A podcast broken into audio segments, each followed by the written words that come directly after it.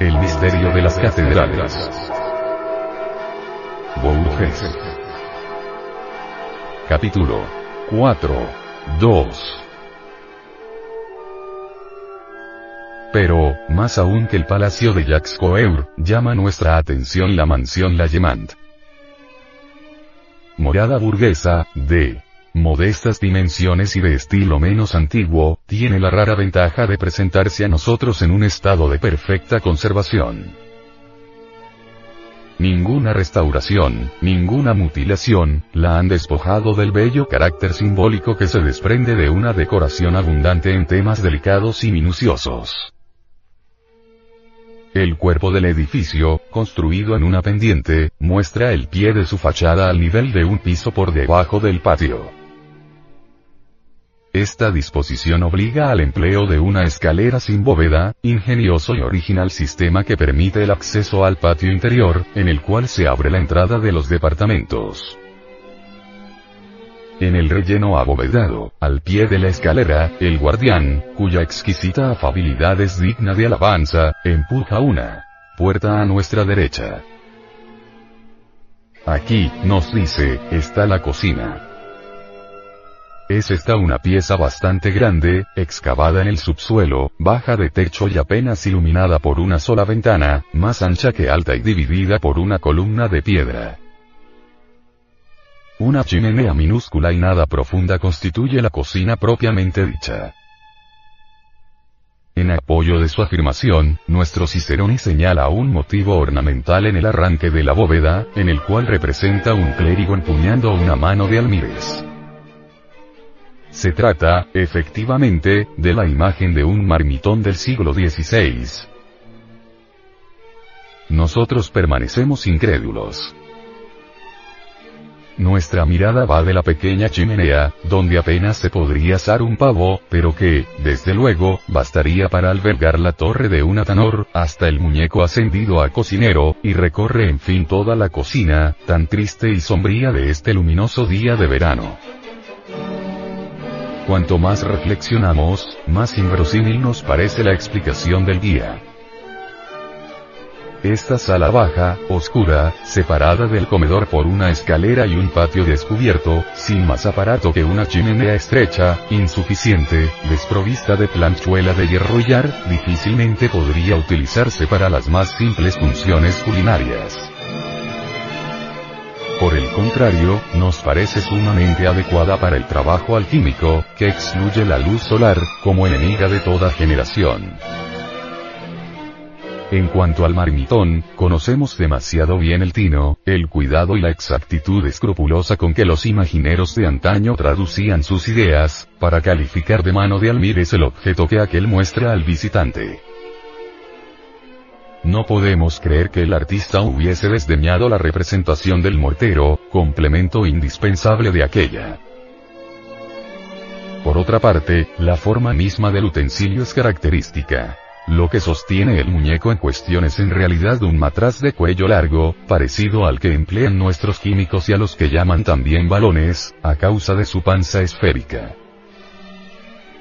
Por último, el extremo del mango de la supuesta mano de Almírez aparece hueco y cortado oblicuamente, lo que prueba sin lugar a dudas que nos hallamos en presencia de un utensilio, ya sea un vaso o una pequeña redoma. Esta vasija indispensable y secretísima recibió nombres diversos, escogidos con la intención de ocultar a los profanos, no solo su verdadero destino, sino también su composición. Los iniciados nos comprenderán y sabrán perfectamente a qué vasija nos estamos refiriendo. En general, se la llama huevo filosófico y león verde. Por el término huevo, entienden los sabios su compuesto, colocado en su vaso adecuado y dispuesto a sufrir las transformaciones que en él provocará la acción del fuego y es realmente, en este sentido, un huevo, ya que su envoltura, o su cáscara, encierra el revis filosofal, formado de blanco y de rojo en una proporción análoga a la del huevo de las aves. En cuanto al segundo epíteto, los textos no han dado nunca su interpretación. Batzdorf dice, en su hilo de Ariadna, que los filósofos dieron el nombre de león verde a la vasija utilizada para la cocción, pero no nos explica la razón.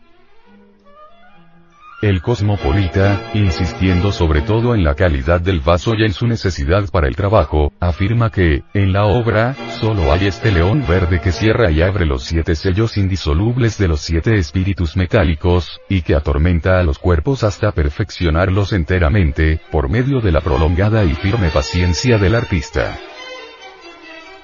El manuscrito de F. Aurach nos muestra un matraz de vidrio, lleno hasta la mitad de un licor verde, y añade que todo el arte consiste en la adquisición de este único león verde, cuyo nombre indica incluso su color.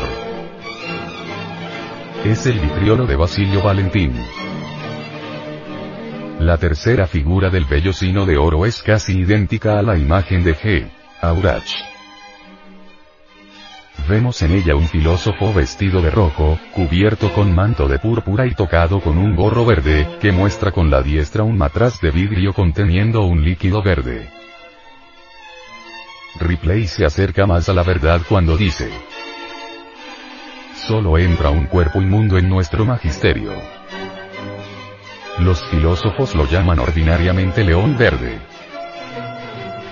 Es el medio para juntar las pinturas entre el sol y la luna. De estos informes se infiere que hay que considerar el vaso desde el doble punto de vista de su materia y de su forma. De una parte, en el estado de vaso natural y de otra, como vaso del arte. Las descripciones, poco numerosas y poco claras, que acabamos de citar hacen referencia a la naturaleza del vaso. Muchísimos textos nos instruyen sobre la forma del huevo, este puede ser, a gusto del artista, esférico u ovoide, con tal de que esté confeccionado con vidrio claro, transparente y sin ampollas. Sus paredes requieren un espesor determinado, a fin de resistir las presiones internas, y algunos autores recomiendan elegir, para este objeto, el vaso de Lorena. En fin, el cuello puede ser largo o corto, según la intención o la comodidad del artista. Lo esencial es que pueda soldarse fácilmente a la lámpara de esmaltador. Pero estos detalles de la práctica son lo bastante conocidos para que tengamos que dar explicaciones más extensas. Por lo que a nosotros atañe, solo queremos hacer hincapié en que el laboratorio y el vaso de la obra, el lugar en que trabaja el adecto y aquel en que actúa la naturaleza, son los dos hechos ciertos que impresionan al iniciado al comenzar su visita y que hacen de la mansión la Yemanт una de las más seductoras y más raras moradas filosofales. Siguiendo siempre al guía, étenos ahora pisando el embaldosado del patio.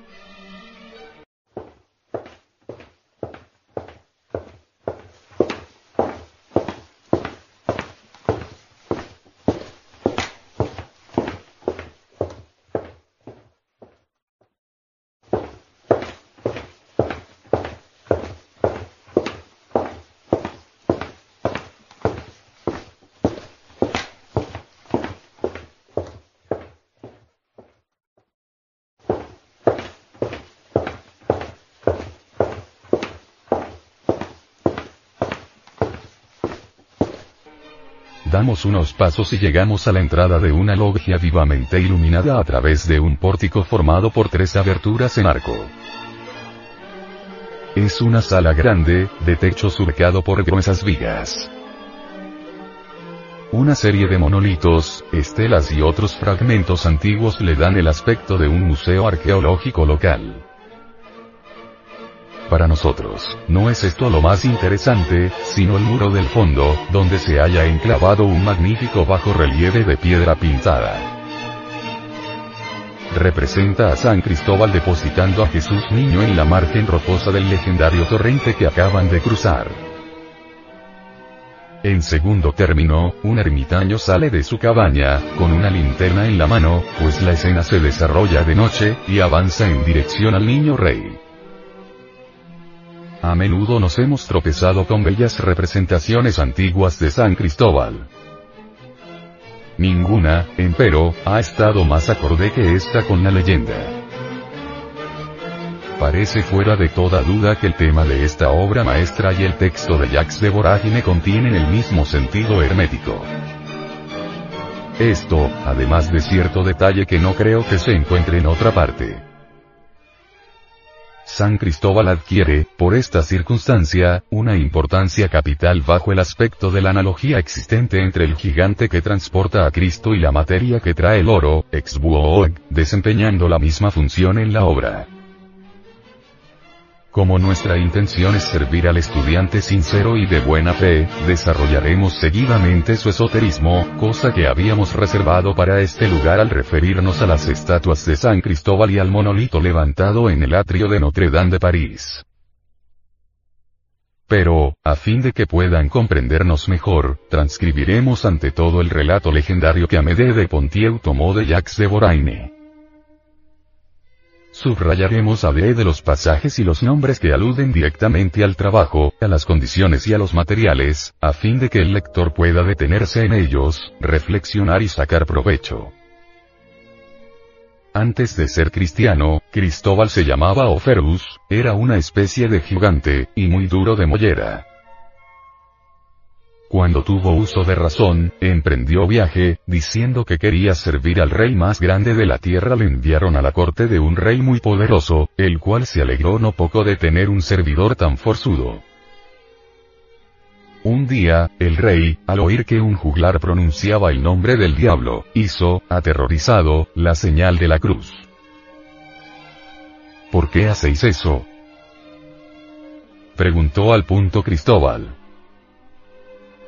¿Por qué temo al diablo? le respondió el rey.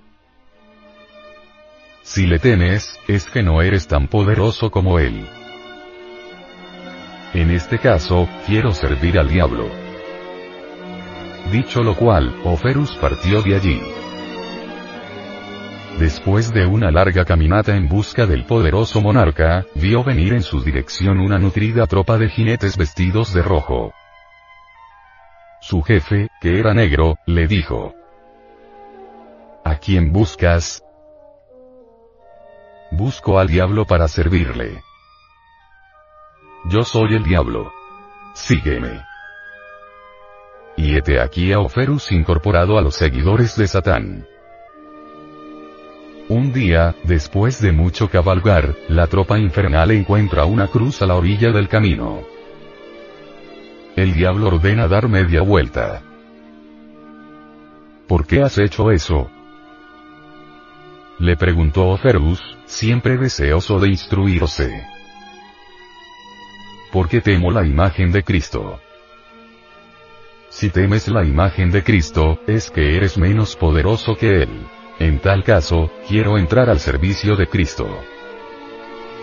Oferus pasó solo por delante de la cruz y continuó su camino. Encontró a un buen ermitaño y le preguntó dónde podría ver a Cristo. En todas partes, le respondió el ermitaño. No lo entiendo, dijo Orfeus. Pero, si me habéis dicho la verdad, ¿qué servicios puede prestarle un muchacho que robusto y despierto como yo? Se le sirve, respondió el ermitaño, con la oración, el ayuno y la vigilia. Oferus hizo una mueca. ¿No hay otra manera de serle agradable? preguntó. Comprendió el solitario la clase de hombre que tenía delante y, tomándole de la mano, le condujo a la orilla de un impetuoso torrente, que descendía de una alta montaña, y le dijo. Los pobres que cruzaron estas aguas se ahogaron. Quédate aquí, y traslada a la otra orilla, sobre tus fuertes hombros, aquellos que te lo pidieren. Si haces esto por amor a Cristo, Él te admitirá como su servidor. Sí que lo haré, por amor a Cristo, respondió Ferus. Y entonces se construyó una cabaña en la ribera, y empezó a transportar de noche y de día a los viajeros que se lo pedían. Una noche, abrumado por la fatiga, dormía profundamente. Le despertaron unos golpes dados a su puerta y oyó la voz de un niño que le llamaba tres veces por su nombre. se levantó, subió al niño sobre su ancha espalda y entró en el torrente. Al llegar a Sultar, vio que el torrente se enfurecía de pronto, que las olas se hinchaban y se precipitaban sobre sus nervudas piernas para derribarle. El hombre aguantaba lo mejor que podía, pero el niño pesaba como una enorme carga. Entonces, temeroso de dejar caer al pequeño viajero, arrancó un árbol para apoyarse en él. Pero la corriente seguía creciendo y el niño se hacía cada vez más pesado. Oferus, temiendo que se ahogara, levantó la cabeza hacia él y le dijo, Niño, ¿por qué te haces tan pesado? Me parece como si transportase el mundo. El niño le respondió, no solamente transportas el mundo, sino aquel que hizo el mundo. Yo soy Cristo, tu Dios y Señor. En recompensa de tus buenos servicios, yo te bautizo en el nombre de mi Padre, en el mío propio y en el del Espíritu Santo. En adelante, te llamarás Cristóbal. Desde aquel día, Cristóbal recorrió la tierra para enseñar la palabra de Cristo. Esta narración basta para demostrar con qué fidelidad el artista observó y reprodujo los menores detalles de la leyenda. Pero hizo todavía más. Bajo la inspiración del sabio hermetista que le había encargado la obra, colocó al gigante con los pies dentro del agua y lo vistió con un lienzo ligero anudado sobre el hombro y ceñido con un ancho cinturón al nivel del abdomen. Este cinturón es lo que da a San Cristóbal su verdadero carácter esotérico. Lo que vamos a decir aquí sobre él, es cosa que no se enseña. Pero, aparte de que la ciencia de esta guisa revelada no deja por ello de ser menos oculta, entendemos que un libro que no enseñara nada sería inútil y vano. Por esta razón, nos esforzaremos en desnudar el símbolo lo más posible, a fin de mostrar a los investigadores de lo oculto el hecho científico escondido bajo su imagen. El cinturón de Oferus aparece pespunteado a rayas entrecruzadas, semejantes a las que presenta la superficie del disolvente cuando ha sido canónicamente preparado. Tal es el signo que todos los filósofos admiten para señalar, exteriormente, la virtud, la perfección y la extraordinaria pureza intrínsecas a su sustancia mercurial. Hemos dicho antes en vanas ocasiones, y lo repetiremos aquí, que todo el trabajo del arte consiste en animar este mercurio hasta que aparezca revestido del indicado signo. Y los autores antiguos llamaron a este signo, sello de Hermes, sal de los sabios, empleando sal por sello, cosa que ha llevado la confusión a la mente de los investigadores, marca y huella del Todopoderoso, firma de este, y también estrella de los magos, estrella polar, etc. Esta disposición geométrica subsiste y aparece con mayor claridad cuando se ha puesto el oro a disolver en el mercurio para volverlo a su primitivo estado, el de oro joven o rejuvenecido. En una palabra, oro niño. Por esta razón, el mercurio, fiel servidor y sello de la tierra, recibe el nombre de fuente de juventud. Los filósofos hablan, pues, con toda claridad cuando enseñan que el mercurio, una vez efectuada la disolución, lleva al niño, el hijo del sol, el pequeño rey, Roitelet, como una verdadera madre, ya que, efectivamente, el oro renace en su seno. El viento, que es el mercurio alado y volátil, lo ha llevado en su vientre, nos dice Hermes en su mesa de esmeralda esto sentado, volvemos a encontrar la versión secreta de esta verdad positiva en la galeta de reyes, que suele comerse en familia el día de la Epifanía, fiesta célebre que evoca la manifestación de Jesucristo niño a los reyes magos y a los gentiles. Según la tradición, los magos fueron guiados hasta la cuna del Salvador por una estrella, la cual fue, para ellos, el signo anunciador, la buena nueva de su nacimiento. Nuestra galete está asignada como la propia materia, y contiene en su pasta el niñito conocido popularmente con el nombre de banista. Es el niño Jesús, llevado por Oferus, el servidor o el viajero, es el oro en su baño, el banista. El aba, el sueco, la cuna o la cruz de honor, y es el pez que nada en nuestro mar filosófico, según la propia expresión del cosmopolita. Notemos que, en las basílicas bizantinas, Cristo aparecía a veces representado como las sirenas, con la cola de pez. Así podemos verlo en un capitel de la iglesia de Saint-Brice, en Saint-Brison-sur-Loire, Loiret. El pez es el jeroglífico de la piedra de los filósofos en su estado primitivo, porque la piedra, como el pez, nace en el agua y vive en el agua. Entre las pinturas de la estufa alquímica ejecutada en 1702 por P. H. Vemos un pescador con caña sacando del agua un hermoso pez. Otras alegorías recomiendan pescarlo con ayuda de un arredo de una malla, lo cual es imagen exacta de las mallas formadas por hilos cruzados y esquematizados en nuestra galetes de la Epifanía. Señalemos, no obstante, otra forma emblemática más rara, pero no menos luminosa. En casa de una familia amiga, donde fuimos invitados a comer el pastel de reyes, vimos, no sin cierto asombro, en la corteza, un roble con las ramas extendidas, en vez de los rombos que en ella figuran de ordinario, el bañista había sido sustituido por un pez de porcelana, y este pez era un lenguado. Solelat, Sol, Sofís, el Sol. Pronto explicaremos la significación hermética del roble, al hablar del bello sino de oro. Añadamos también que el famoso pez del cosmopolita, llamado por él Echineis, es el Ursino, Echinus, el Ocesno, la Osa Menor, constelación en que se encuentra la estrella polar. Las conchas de ursinos fósiles, que se encuentran en abundancia en todos los terrenos, presentan una cara radiada en forma de estrella. Por esto Limojón de Saint-Didier recomienda a los investigadores que orienten su rumbo mirando a la estrella del norte. Este pez misterioso es el pez real por excelencia. El que lo encuentra en su porción de pastel es investido con el título de rey y agasajado como a tal. Antiguamente, dábase el nombre de pez real al delfín, al esturión, al salmón y a la trucha, porque, según decían, eran especies reservadas para la mesa del rey. En realidad, esta denominación tenía únicamente carácter simbólico, ya que el hijo primogénito de los reyes, el heredero de la corona, llevaba siempre el título de delfín, nombre de un pez, y, mejor aún, de un pez real es, por lo demás, un delfín que los pescadores en barca del Multus Liber tratan de capturar con sedal y con anzuelo.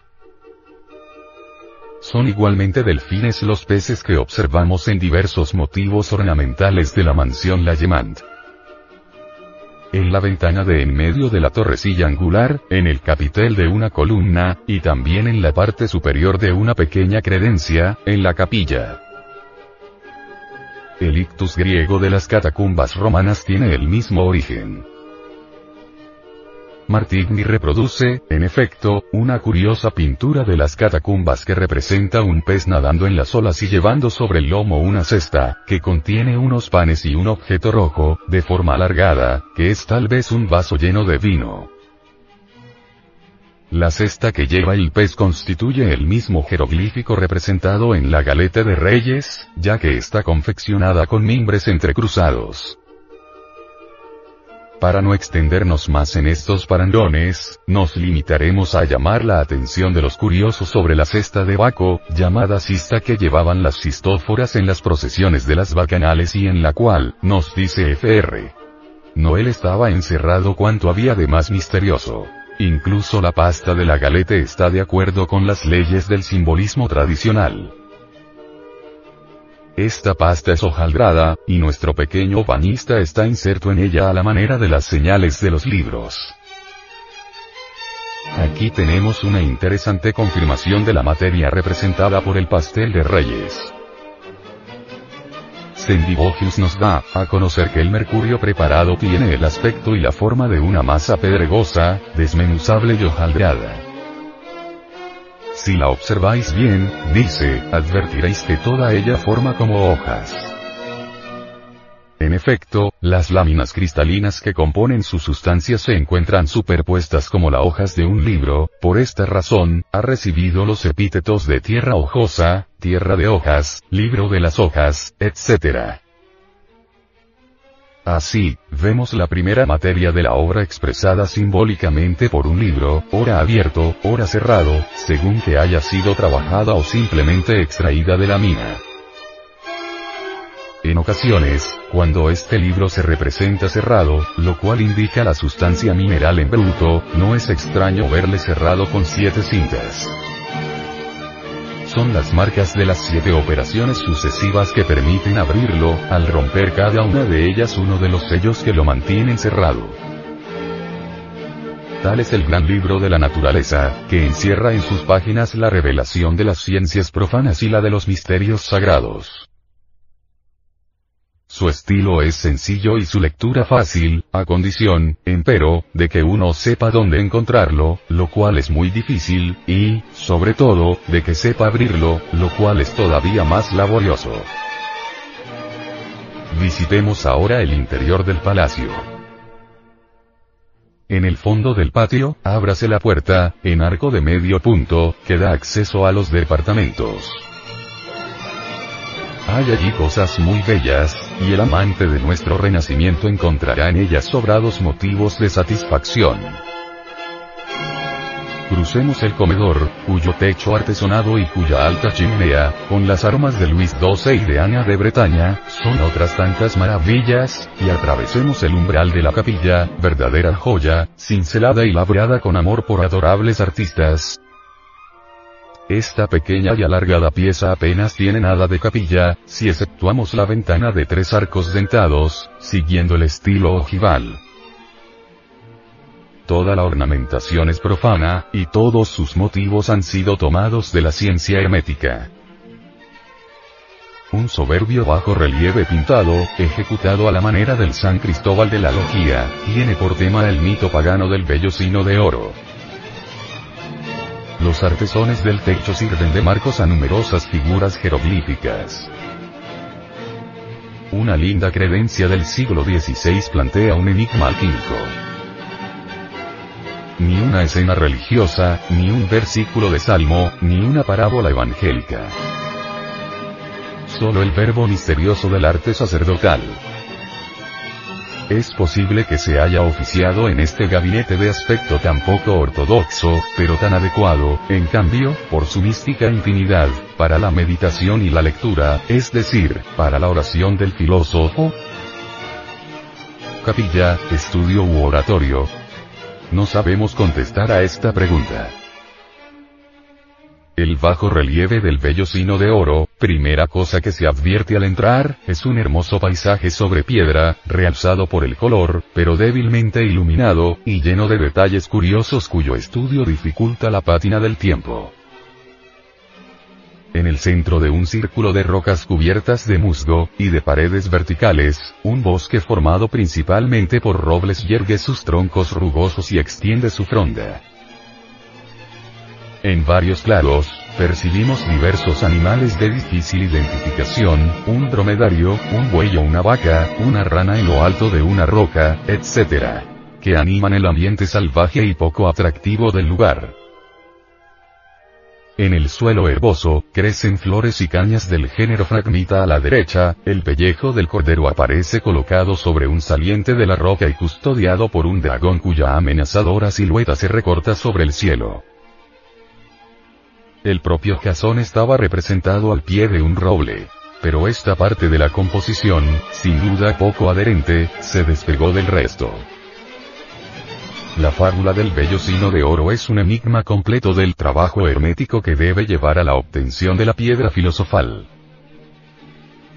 En el lenguaje de los adeptos, se llama sino de oro a la materia preparada para la obra, así como el resultado final lo cual es totalmente exacto, ya que estas sustancias solo se diferencian por su pureza, su fijeza y su madurez. Piedra de los filósofos y piedra filosofal son, pues, cosas semejantes, en su especie y en su origen. pero la primera es cruda, mientras que la segunda, derivada de aquella, está perfectamente cocida y ablandada. Los poetas griegos nos refieren que Zeus se alegró tanto del sacrificio hecho por Frixo en su honor, que quiso que aquellos que tuvieran el vellocino viviesen en la abundancia mientras lo conservaran en su poder, y que todo el mundo estuviera autorizado para intentar su conquista. Podemos asegurar, sin temor a equivocarnos, que son poco numerosos los que hacen uso de esta autorización. Y no es que sea tarea imposible, ni entrañe peligro extraordinario, pues quienes conocen al dragón saben también cómo vencerle, sino que existe una gran dificultad en la interpretación del simbolismo. ¿Cómo establecer una concordancia satisfactoria entre tantas imágenes diversas y tantos textos contradictorios? Sin embargo, es el único medio que poseemos para reconocer el buen camino entre todos los callejones sin salida y los atolladeros infranqueables que nos salen al paso y que tientan al neófito impaciente por seguir su marcha. Por esto no nos cansaremos jamás de exhortar a los discípulos a que dirijan sus esfuerzos a la solución de este punto oscuro, aunque material y tangible, eje alrededor del cual giran todas las combinaciones simbólicas que estudiamos. Aquí, la verdad aparece velada bajo dos imágenes distintas, la del roble y la del cordero, las cuales solo representan, como acabamos de decir, una misma cosa bajo dos aspectos diferentes. En efecto, el roble fue siempre adoptado por los viejos autores para designar el nombre vulgar del sujeto inicial, tal como lo encontramos en la mina y es por un poco más o menos, cuyo equivalente corresponde al roble, que los filósofos nos instruyen sobre esta materia. La frase que utilizamos puede parecer equívoca. Lo lamentamos, pero no podríamos expresarnos mejor sin traspasar determinados límites. Solo los iniciados en el lenguaje de los dioses comprenderán sin ningún esfuerzo, porque ellos poseen las llaves que abren todas las puertas, ya se trate de ciencias, ya de religiones. Pero, entre los presuntos cabalistas, judíos o cristianos, más ricos en vanidad que en saber, cuantos melampo, tiresías, o tales hay, capaces de comprender estas cosas, Ciertamente, no es por ellos, cuyas combinaciones ilusorias no conducen a nada sólido, positivo ni científico, por quienes nos tomamos el trabajo de escribir. Dejemos, pues, en su ignorancia, a estos doctores de la cábala y volvamos a nuestro tema, caracterizado herméticamente por el roble. Nadie ignora que el roble muestra a menudo sobre sus hojas unas pequeñas excrescencias redondas y rugosas, en ocasiones perforadas, que reciben el nombre de agallas, lat, gana. Ahora bien, si reunimos tres palabras de la misma familia latina, gallía, gallit, gallus, obtendremos agalla, galia, gallo. El gallo es emblema de la Galia y atributo de Mercurio, como dice expresamente Jacob Tollius. Corona el campanario de las iglesias francesas, y no sin razón Francia ha sido llamada hija primogénita de la iglesia.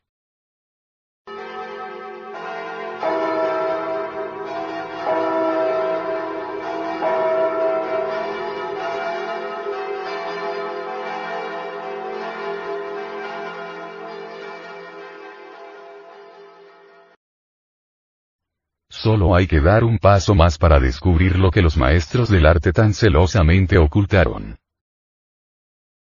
Prosigamos.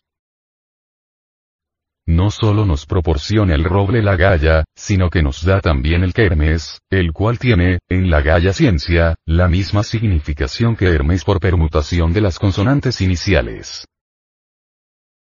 Ambos términos tienen idéntico sentido. El de Mercurio. Sin embargo, así como la galla nos da el nombre de la materia mercurial en bruto, el kermes, en árabe girmis, que tiñe de escarlata, caracteriza la sustancia preparada. Es importante no confundir estas cosas, para no extraviarse al pasar a los ensayos.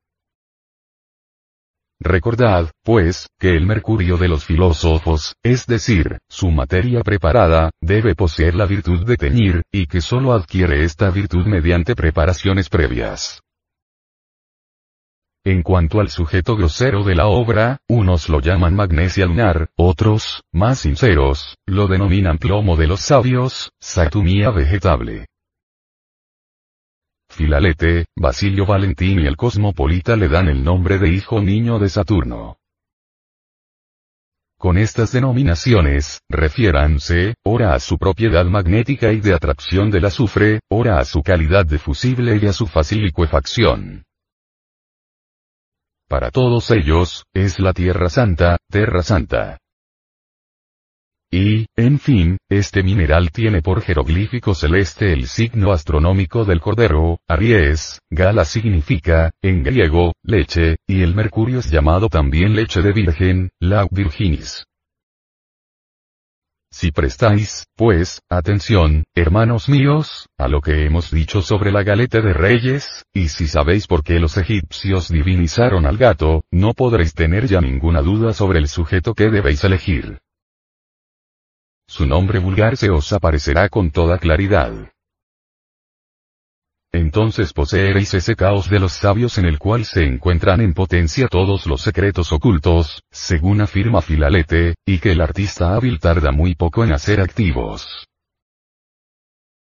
Abrid, es decir, descomponed, esta materia, tratad de aislar su porción pura, o su alma metálica, según la expresión consagrada, y obtendréis el Hermes, el Hermes, el mercurio tintóreo que lleva en sí el oro místico, de la misma manera que San Cristóbal lleva Jesús, y el Cordero su propio vellón.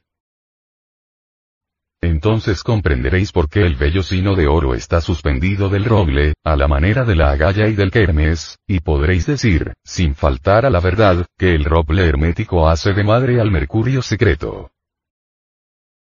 Comparando leyendas y símbolos, se hará la luz en vuestro espíritu y comprenderéis la estrecha afinidad que une al roble con el cordero, a San Cristóbal con el niño rey, al buen pastor con la oveja, versión cristiana del Hermes Crióforo, etc.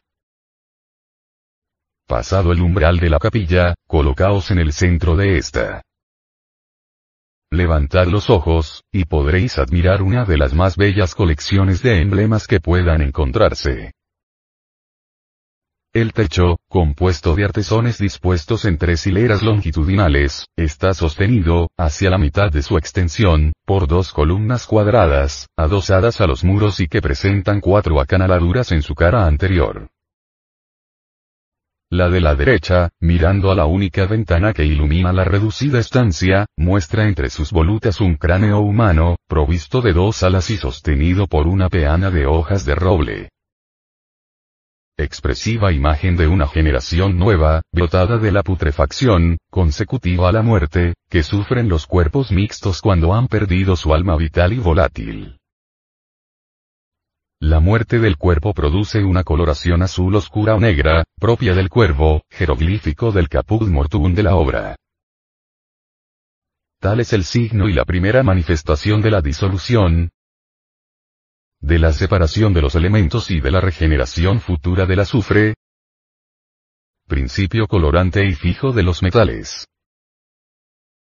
Las dos alas están colocadas allí para enseñarnos que, al huir la parte volátil y acuosa, se produce la dislocación de las partes y se rompe la cohesión.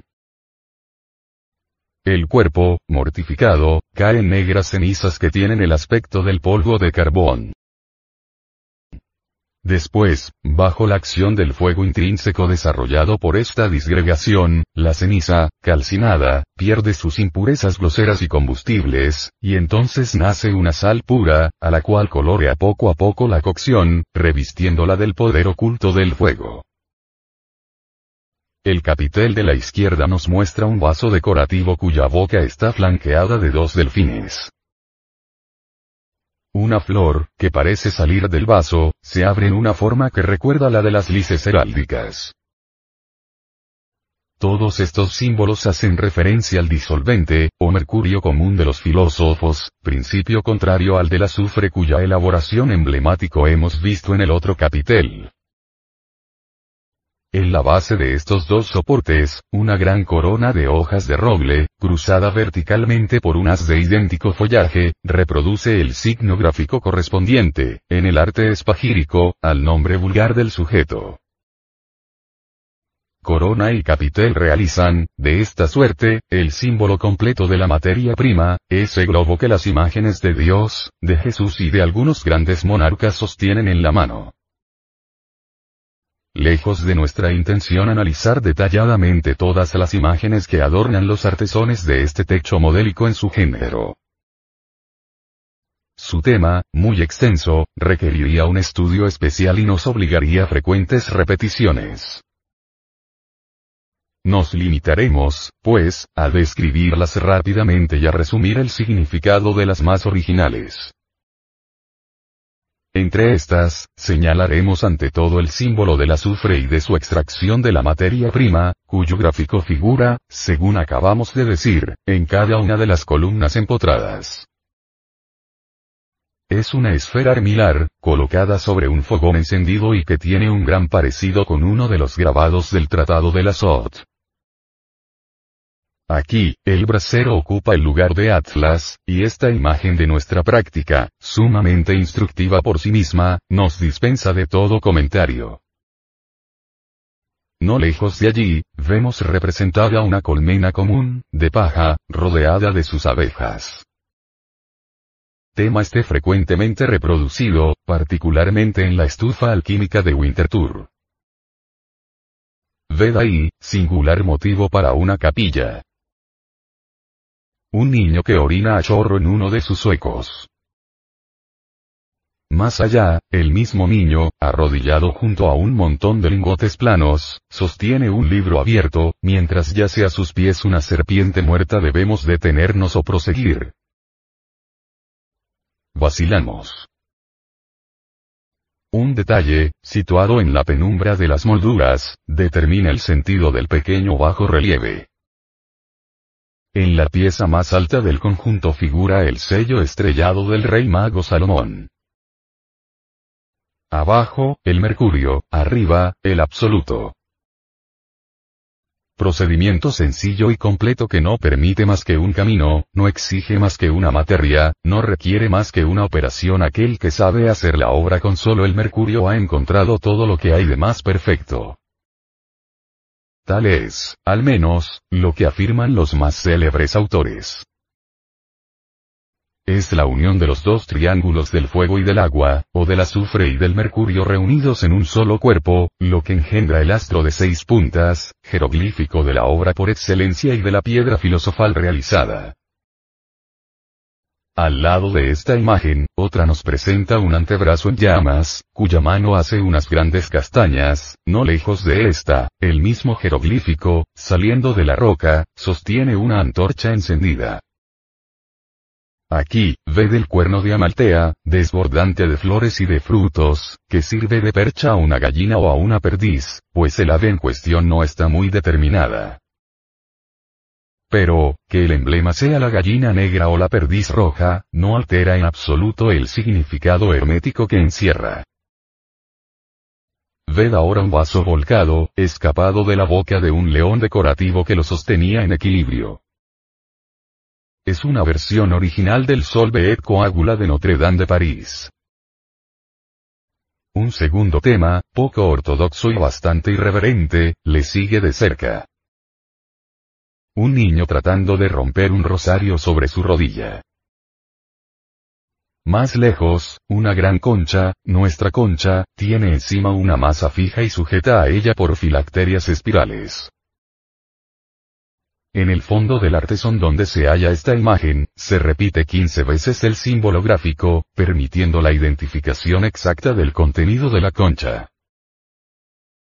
El mismo signo, como sustituto del nombre de la materia, vuelve a aparecer no lejos de allí, esta vez en tamaño grande y en el centro de un horno encendido. En otra figura, vemos de nuevo al niño, creemos que representa el papel del artista, con los pies en la concavidad de la famosa concha y arrojando ante sí otras conchas menudas, salidas, al parecer, de la grande. Observamos también el libro abierto decorado por el fuego. La paloma aureolada, radiante y flamígera, emblema del espíritu. El cuervo ígneo, posado sobre un cráneo al que picotea, figuras reunidas de la muerte y la putrefacción. El ángel que hace rodar el mundo a la manera de una peonza, tema recogido y desarrollado en un librito titulado Tipus Mundi, obra de varios padres jesuitas. La calcinación filosófica, simbolizada por una granada sometida a la acción del fuego en un vaso de orfebrería. Encima del cuerpo calcinado, distinguimos la cifra 3 seguida de la letra R, que indican al artista la necesidad de las tres reiteraciones del mismo procedimiento, a la cual hemos aludido ya en varias ocasiones. Por último, la imagen siguiente representa el Ludus Puerorum comentado en el Toisondor de Trismosini presentado de manera idéntica. Un niño hace caracolear su caballo de madera, con el látigo en alto y el semblante gozoso. Con esto damos por terminada la enumeración de los principales emblemas herméticos esculpidos en el techo de la capilla, pongamos fin a este estudio con el análisis de una pieza muy curiosa y singularmente rara. Empotrada en el muro, cerca de la ventana, una pequeña credencia del siglo XVI atrae las miradas, tanto por la belleza de su decoración como por el misterio de un enigma considerado indescifrable. Jamás, afirma nuestro guía, logró ningún visitante dar su explicación. Esta laguna proviene sin duda de que nadie comprendió la finalidad que se proponía el simbolismo de toda la decoración, ni qué ciencia se ocultaba detrás de sus múltiples jeroglíficos. El hermoso bajo relieve del bello sino de oro, que habría podido servir de guía, no fue considerado en su verdadero sentido, sino que siguió siendo, para todos, una obra mitológica en que la imaginación oriental anduvo desbocada. Sin embargo, nuestra credencia lleva en sí misma la marca alquímica cuyas particularidades hemos descrito en esta obra. En efecto, en los pilares empotrados que sostienen el arquitrabe de este templo minúsculo, descubrimos, e inmediatamente debajo de los capiteles, los emblemas consagrados al mercurio filosofal, la concha de Santiago o pilita de agua bendita, rematada por las alas y el tridente, atributo, este último, del dios del mar, Neptuno. Siempre la misma indicación del principio acuoso y volátil. El frontón está constituido por una gran concha decorativa que sirve de apoyo a dos delfines simétricos y atados en el centro por la cola. Tres granadas llameantes completan la ornamentación de esta credencia simbólica. En cuanto al enigma propiamente dicho, se compone de dos términos. Rere y rer, que parecen desprovistos de sentido y que se repiten tres veces sobre el fondo cóncavo del nicho. Gracias a esta sencilla disposición, descubrimos, desde el primer momento, una valiosa indicación. La de las tres reiteraciones de una sola y misma técnica, oculta bajo la misteriosa expresión rere, rer. Ahora bien, las tres granadas ígneas del frontón confirman esta triple acción de un procedimiento único, y, dado que representan el fuego materializado en la sal roja que es el azufre filosofal, comprenderemos fácilmente que sea necesario reiterar tres veces la calcinación de este cuerpo para realizar las tres obras filosóficas, según la doctrina de Heber. La primera operación conduce ante todo al azufre, o medicina del primer orden. La segunda, en todo semejante a la primera, proporciona el elixir, o medicina del segundo orden, que se diferencia del azufre en la cantidad y no en la naturaleza. Por último, la tercera operación, ejecutada como las dos primeras, nos da la piedra filosofal medicina del tercer orden, la cual contiene todas las virtudes, cualidades y perfecciones del azufre y del elixir multiplicadas en poder y alcance.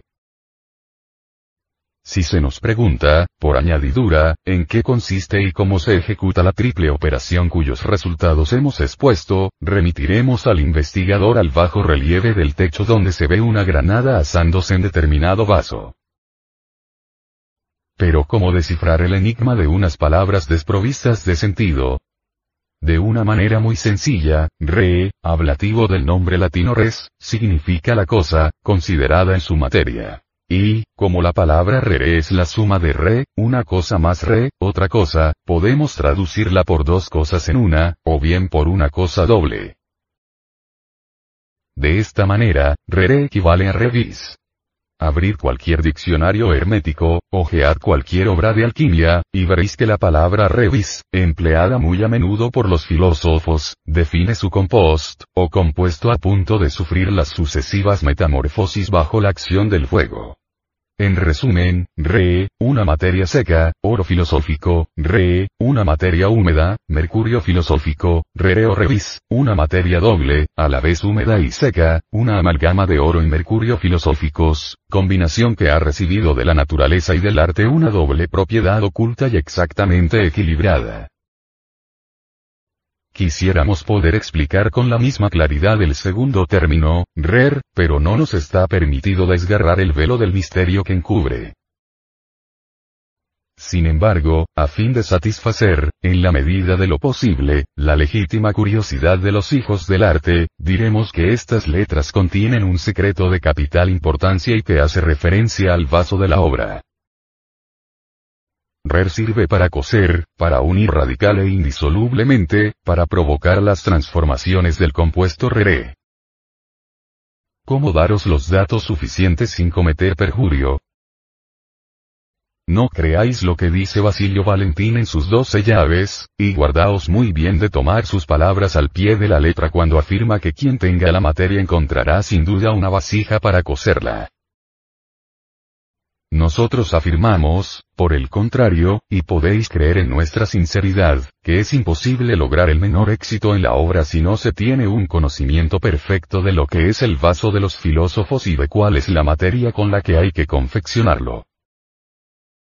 Pontano confiesa que, antes de conocer este vaso secreto, había realizado sin éxito, más de 200 veces, el mismo trabajo, utilizando las materias adecuadas y convenientes, y siguiendo el método correcto. El artista debe hacer el mismo su vaso. Es una máxima del arte. Por consiguiente, no intentéis nada antes de recibir toda la luz sobre esta cáscara del huevo, calificada de secretum secretorum por los maestros de la Edad Media. ¿Qué es pues, rer? Ya hemos visto que re significará una cosa, una materia.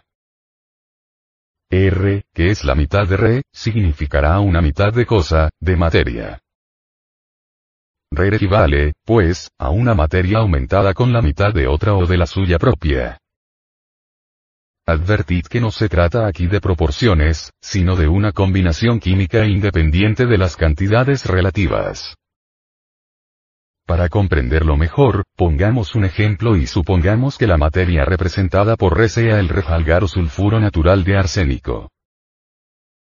R, mitad de Re, podrá ser, pues, el azufre de refalgaros o arsénico, los cuales son parecidos o diferentes según consideremos el azufre y el arsénico separadamente o combinados en el refalgar. De manera que Rer será obtenido con el refalgar, añadiéndole azufre, el cual es considerado como constitutivo de la mitad del refalgar, o bien arsénico, considerado como la otra mitad del mismo sulfuro rojo. Añadiré unos consejos. Buscad ante todo rer, es decir, el vaso. Rereo será después, fácilmente cognoscible. La Sibila, al serle preguntado qué era un filósofo, respondió. Es aquel que sabe hacer el vaso. Aplicaos a fabricarlo según nuestro arte, sin preocuparos demasiado de los procedimientos de elaboración del vidrio. La industria del alfarero sería más instructiva. Ved las láminas de Picolpas y encontraréis una que representa una paloma con las patas atadas a una piedra. ¿Acaso no hay que buscar y encontrar el magisterio, según el excelente consejo de Tollius? En una cosa volátil. Pero si no poseéis ningún vaso para retenerla, ¿cómo impediréis que se evapore? Que se disipe sin dejar el menor residuo. Haced, pues, vuestro vaso, y, después, vuestro compuesto. tapada aquel herméticamente de manera que el espíritu no pueda escaparse. Calentadlo todo según arte, hasta la completa calcinación. Volved a poner la porción pura del polvo obtenido en vuestro compuesto, y encerradlo bien en el mismo vaso. Repetid la operación por tercera vez, y no nos deis las gracias. La acción de gracias debe dirigirse únicamente al Creador. Nada reclamamos para nosotros, simple jalón en el gran camino de la tradición esotérica. No queremos vuestro agradecimiento sin vuestro recuerdo. Solo deseamos que os toméis por otros el mismo trabajo que nosotros nos hemos tomado por vosotros. Nuestra visita ha terminado. Para nuestra admiración, pensativa y muda, interroga una vez más a esos maravillosos y sorprendentes paradigmas, cuyo autor fue tanto tiempo ignorado por los nuestros. ¿Existe en alguna parte un libro escrito por su mano? Nada parece indicarlo.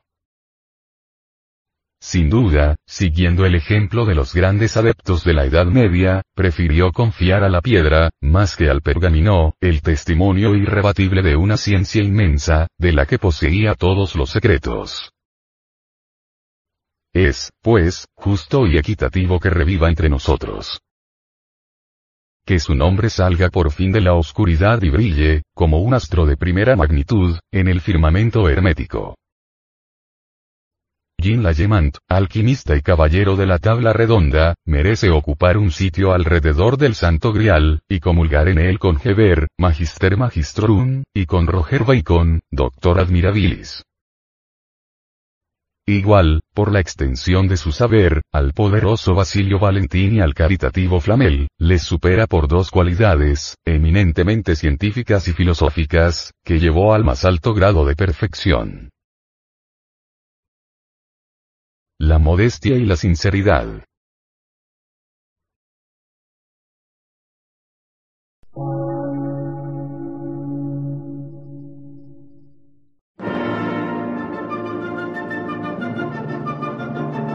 Emisora, gnóstica, transmundial. Por una nueva civilización y una nueva cultura, sobre la faz de la Tierra.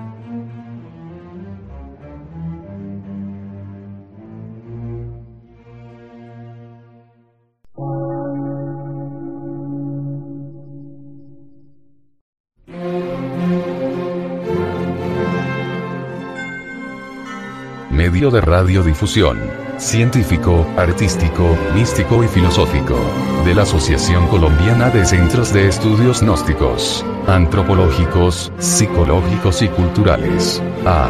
C.